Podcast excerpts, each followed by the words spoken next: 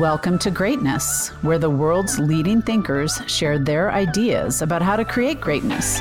Great leaders, great teams, and great organizations. Why be good when you can be great? This is Gretchen Gagel with Greatness, and I'm so excited today to welcome Michael Beer of Harvard as our guest today. Welcome, Michael. Well, hello, Gretchen, and thank you for inviting me to talk about my new book. Yeah.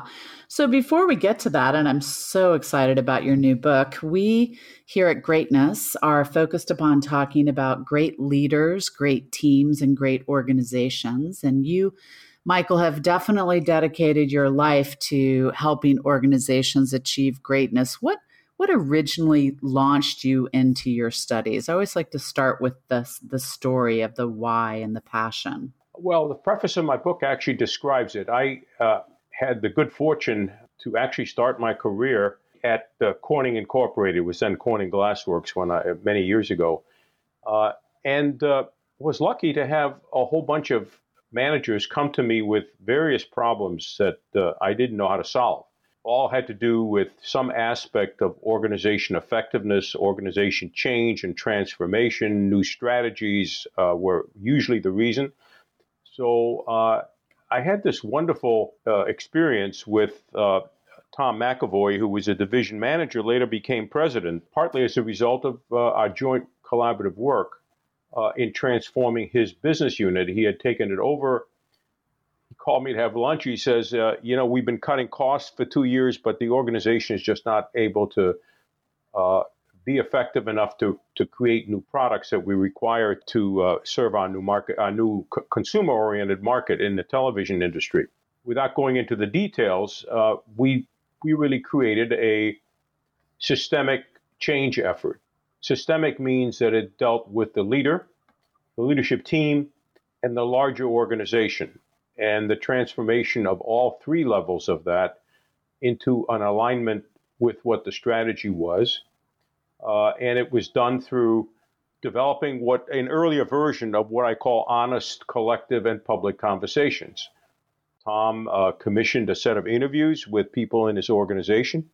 He asked for the results of those conversations, feedback uh, for he and his senior team. There was some discussion. There was discussion then of what and how the organization could be realigned uh, to uh, achieve that new strategic objective of new product, uh, rapid product development.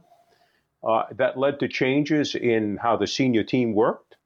It led to changes in Tom's uh, own uh, leadership of the organization, and it changed the organization's design, processes, management processes for reviewing projects, uh, for enabling new projects to arise, for developing priorities, uh, for allocating resources, and uh, a structure of cross cross functional teams, which were very uncommon in that in that time period, uh, and uh, to to enable cross activity, cross functional uh, coordination, and there had been a culture of antipathy and anger of one function with another. Uh, a year and a half, uh, and and one of the things that Tom did, uh, the third, the final thing he and his senior team did was to go around to the whole organization, some 13 different locations, including corporate headquarters, uh, staff groups who were connected to the to the business unit, uh, and influenced its activities to tell them about uh, what they had found and what they were trying to do. And at the end of each of these conversations, Tom, uh, with some discussions with me first, decided to uh, tell everyone what he thought, what he learned about himself and his own leadership style. So it was a very uh, humbling, humble kind of thing to do. Hmm. Uh, and he did this in 13 different locations. About a year and a half later, uh, I was at a management meeting with he and his staff and at the end of the meeting, he presented me with an oil can, uh, one of these things with a big spout that you use to, to you know, oil uh, uh, an engine on a car or any machinery for that matter. And uh, it was filled with alcohol, and, the, and it said at the front, the emotional oil can. Hmm. And what Tom was trying to communicate to me was that the whole culture and ethos and, and climate in the organization had changed dramatically as a result of this systemic change.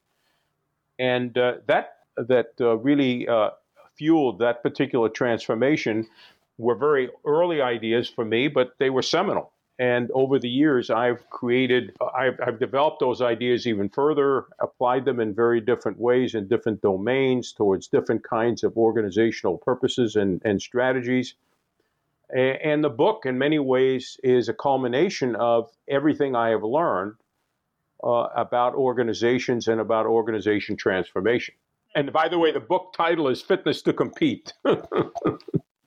yes, yes, uh, definitely. Why honest conversations about your company's capabilities are the key right. to a winning strategy, the balance of that title. But back to this transformation just for a moment, Michael. It's it's so amazing to see when one of these transformations really works and that it has created the the seed for you know years of research on your part and application in more and more organizations to the point where you've um, seen what works and and why it works. So why this book now? I, I you know i my bookshelf uh, the 50 books that i shipped to australia yours are among them um, and I've been just a, a huge fan of your work. But why this book now, Fitness to Compete? Well, there are probably two or three reasons. One of them is that uh, uh, the most the most important one is that uh, this is a culmination of 30 years of enabling uh, truth to speak to power, so that an honest conversation can be had in a safe, uh, non-threatening way about what is really going on in the organization the good, mm-hmm. uh, the bad, and occasionally the ugly. Uh, that is holding the organization back from achieving its strategy and for living to a set of values or cultural purposes that management has espoused. Uh, or if it hasn't espoused, to discover that those don't exist or need to be strengthened in some way. And uh, so, after 30 years of, of doing this and seeing the power of these honest conversations, uh, I felt compelled to uh, uh, put put this book together. That that's one reason. The second reason is, and probably maybe the most important reason, is that I have come to believe that one of the main the main underlying reason for all strategic failures, you know, they're said to be a bad strategy, a bad leader, a poor culture, bad processes, uh, poor products. You, you, name it. There, there are a thousand reasons given sometimes, and some of them are probably true in most, in some instances, depending on the circumstance, are really not the underlying reason. The underlying reason is the lack of the ability of the organization to have an honest conversation to discover where it is not fit to compete. Where it is not mm. fit, does the organization does not fit either the values or the strategy. By that I mean aligned here. Uh, and and if you have those conversations, it inevitably reveals uh, what needs to change. Peter Dunn, who uh, headed was a CEO of, of uh, a restaurant chain here in, in the U.S uh, applied this process at the corporate level and in many of his stores because that's where the action was the customer service problems and so on. And uh, basically, he said, you know, this this kind of a of a, a conversation through what we developed and called the strategic fitness process was, you know, was really powerful. It allowed people to make a difference, uh, key people to make a difference in what we, what we did and how we did it. And frankly, it made my job easy because after learning what people below me saw as the problems that needed to be resolved, all I had to do was to essentially, you know, take action on those things because they told me they, mm-hmm. they gave me the agenda. Uh, it doesn't right. mean that he didn't have an agenda for strategy and direction, but the rest of the agenda was was developed in part by these conversations. Oh my gosh, I can I can take this in so many different directions, Michael. You know, similar to you, 30 years ago, working for Ralston Purina. We bought Beech-Nut Baby Foods, which at the time was a convicted felon for adulterating apple juice. If you remember yeah, that, yeah. we bought it from Nestle, and I was part of the management team that had a year to turn it around. We were losing a million dollars a month. Uh, we broke even in nine months. I had 27 years old. I had 800 union employees. I was responsible for a 28 million dollar operating budget, and boy, I just dove in and I'd never run a baby food plant. I'd run a cereal plant and a dog food plant. And I thought, these people know how to fix these problems. Um, I'm going to listen to them. and, and, but, and we did. I mean, we turned it around and it was just a, it was another of these transformations that you just described. But where does that come from? That, that ability to have those really, candid conversations and create uh, you know the psychologically safe um, environment where right. these conversations can actually happen within an organization well the basic argument i make in the book is that these are very difficult to do it's just a humanly difficult thing to do just think about how difficult it is to talk to your spouse or significant other uh, about problems in the relationship. Uh, it it's just very mm-hmm. difficult to do, and if you try to do, you're you're afraid of hurting somebody, you're afraid of being hurt. Uh, you don't want to make a mistake. Sometimes mistakes are made. So first of all, it does require some general willingness, uh, some general orientation to seeing the organization and its people as a resource, and also as mm-hmm. the mm. potential for really the, the way you're going to turn things around. If you don't have that perspective, you probably don't start into these conversations in the first place.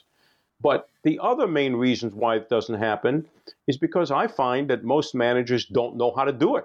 They simply don't know mm-hmm. how to do mm-hmm. it. They know how to do budgeting, they know how to do strategic planning. That's an analytic uh, discussion of strategy uh, and what needs to be done but they simply haven't figured out how to have a what I call this collective honest conversation, meaning collective that mm. the organization either directly or indirectly through representatives, which is really what our process is about, uh, is in the conversation. They know what the problem is that the organization is trying to solve, the strategy it's trying to execute.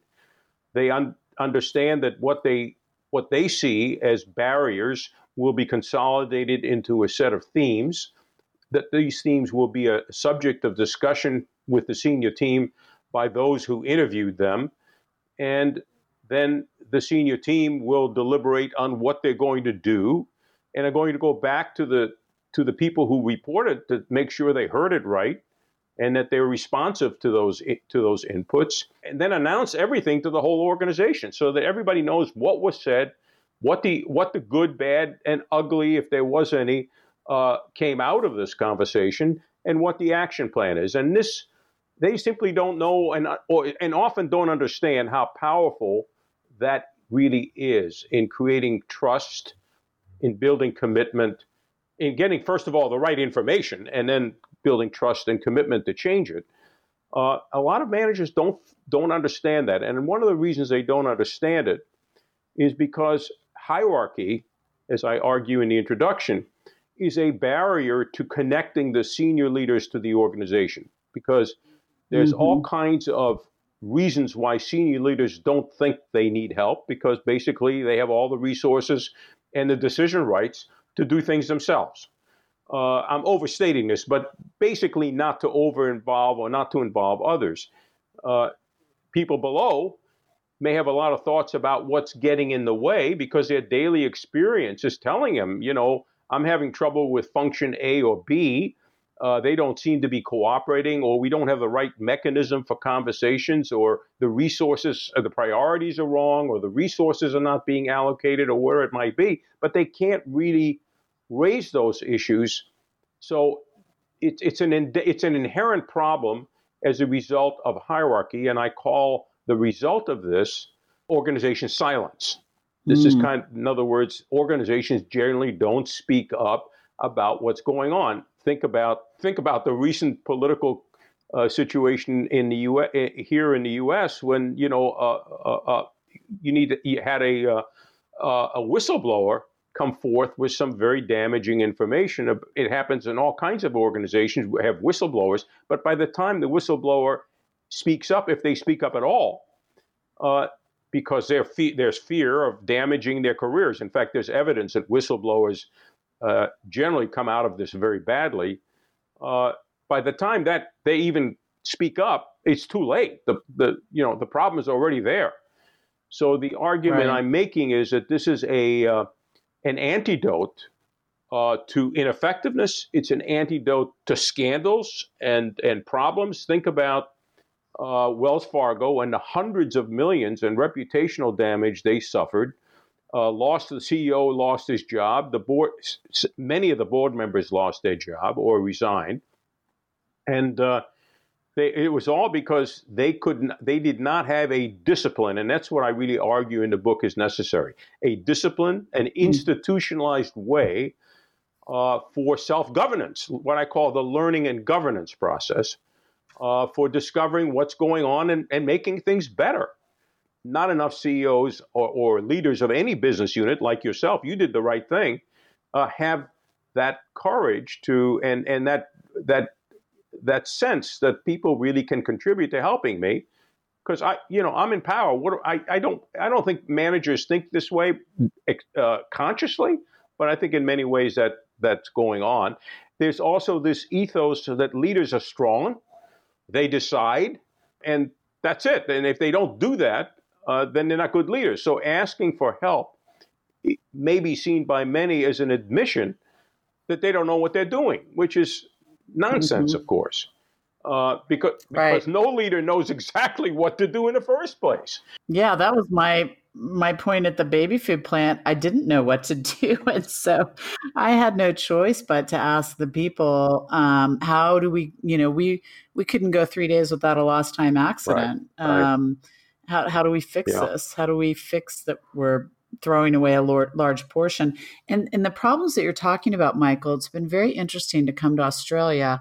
We just had a Royal Banking Commission here um, where we had very similar things happening in Australia that were happening with Wells Fargo. So this isn't just a U.S. phenomenon; yeah. it's definitely something that's um, that that is a global phenomenon. And the word that kept popping into my mind as you were talking is transparency. Yeah, no, that's right. There isn't enough transparency and and that transparency is essential to make anything better. Now, think about I, I use this uh, this example, uh, this kind of uh, framework in the in the book in the introduction.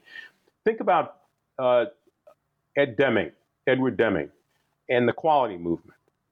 Uh, Deming is well known; he's famous for saying that you don't blame individuals for what's going on; you blame the system. So his argument is you you can't create a better production system and Toyota has made a living on this, right? They're one of the leading auto companies in the world. Uh, that basically what you want to do is to is to get your own people uh, to be involved in identifying problems on the production line, uh, make it possible for them to even stop the production line if they see a problem, identify the problems, get them involved in solving the problem, and that is basically simply stated what the quality movement is about. There are different methods for doing this, but but that's what it's about. The problem I argue in org- in the introduction is there's no such process that exists for organizations. In other words, we have no process for ensuring the organization is a high quality organization. That is, it has high quality strat- uh, high, high quality strategy.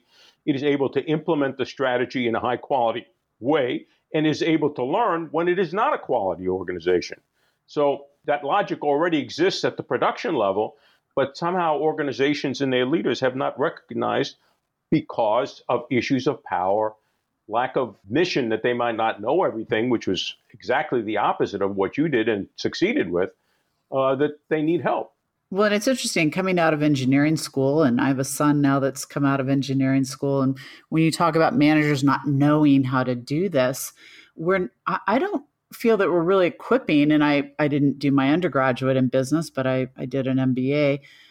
I'm not sure that we're equipping managers and leaders and engineers and all different kinds of people with these skills do you do you see some type of a transformation that needs to happen in the way that we're that we're educating leaders to be capable of doing this absolutely Uh, I don't think we're doing it. I think, uh, well, we may be doing it in spots here and there. I'm not condemning every school and every leadership development program and every course, but as a general rule, uh, we don't do that. We don't.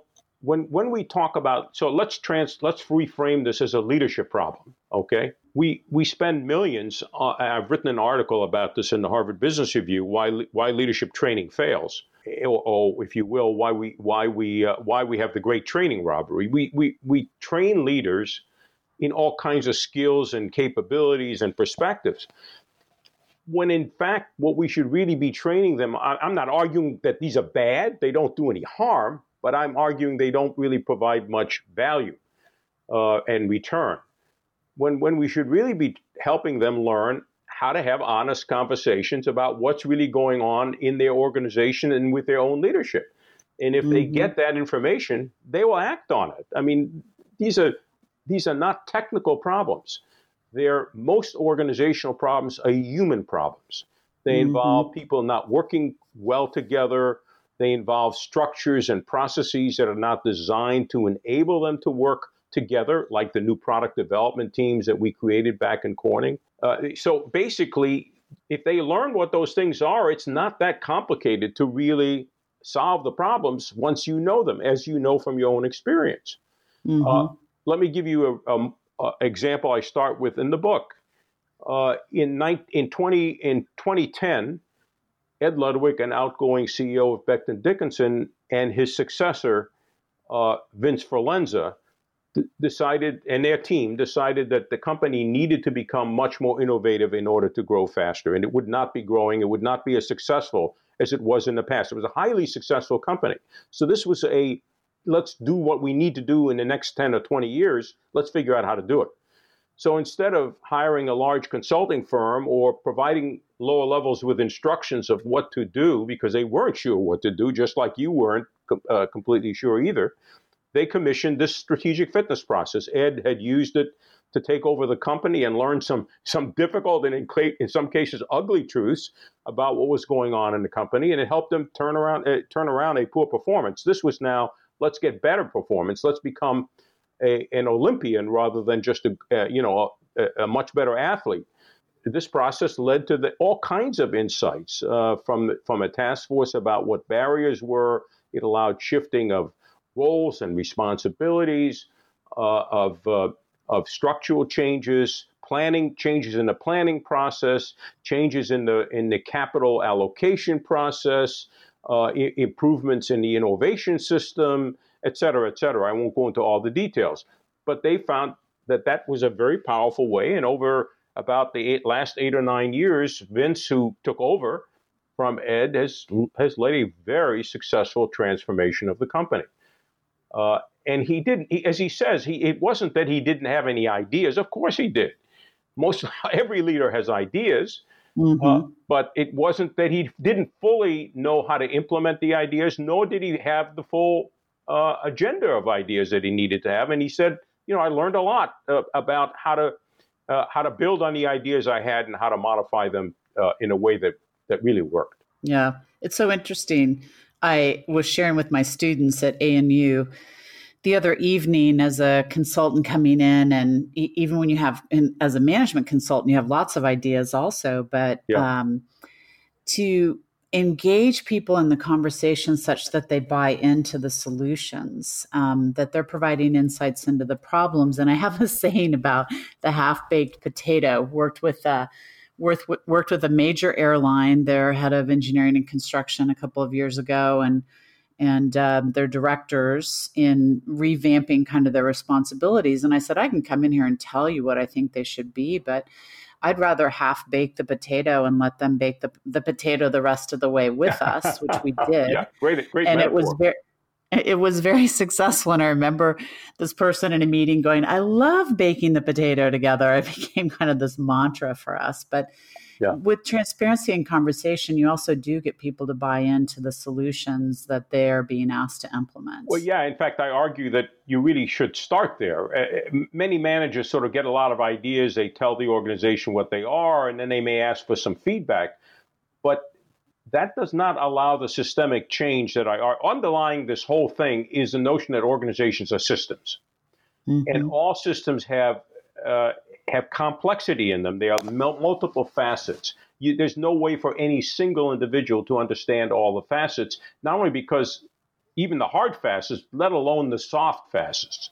And in order to create a fundamental transformation, you need a deeper deeper meaning you, it's got to be connected to emotional components of the organization the cultural mm-hmm. and emotional components and if you don't get those you're just going to get a bunch of hard changes and but you won't get that trust and commitment and you won't really understand the, your own underlying assumptions that are leading uh, in uh, how you lead and manage that are leading to the problem and you yeah. know so so you need to do that and uh, do i want to find out what my that my assumptions are wrong no human being does uh, but when you're a leader, uh, you need to develop those capabilities and strengthen those capabilities and be different from most people, if you will, in this regard. Uh, athletes have to develop an athletic uh, physique. Uh, CEOs, I'm arguing, if they're going to be great CEOs and boards are going to select CEOs, they ought to select them on their psychological physique and their skills in em- embracing these kinds of approaches. Mm-hmm. Oh, that's so amazing. I know that people are going to have such an amazing benefit in reading your book, Michael. Fit to compete, fitness to compete. Am I getting the title right? Fit to compete. Uh, fit, fit to compete. alignment with the strategy and values. Yes, and it's available for pre-order now on Amazon and um, can we close with just what's one little nugget, if I'm a leader out there, one little tip that I'm going to learn in your book that I, I need to read this book to expand upon it? If you have any dramatic, any changes that you need to make in your organization, I don't care whether it's uh, 10,000 people or 100 or 200 people, stop first and identify you and your senior team identify the direction you want to go in. And secondly, go find out what people below I, we offer a methodology, but whatever way you can, what they what they think is standing in the way of achieving that direction. And if you act on those things, you will be successful. Great.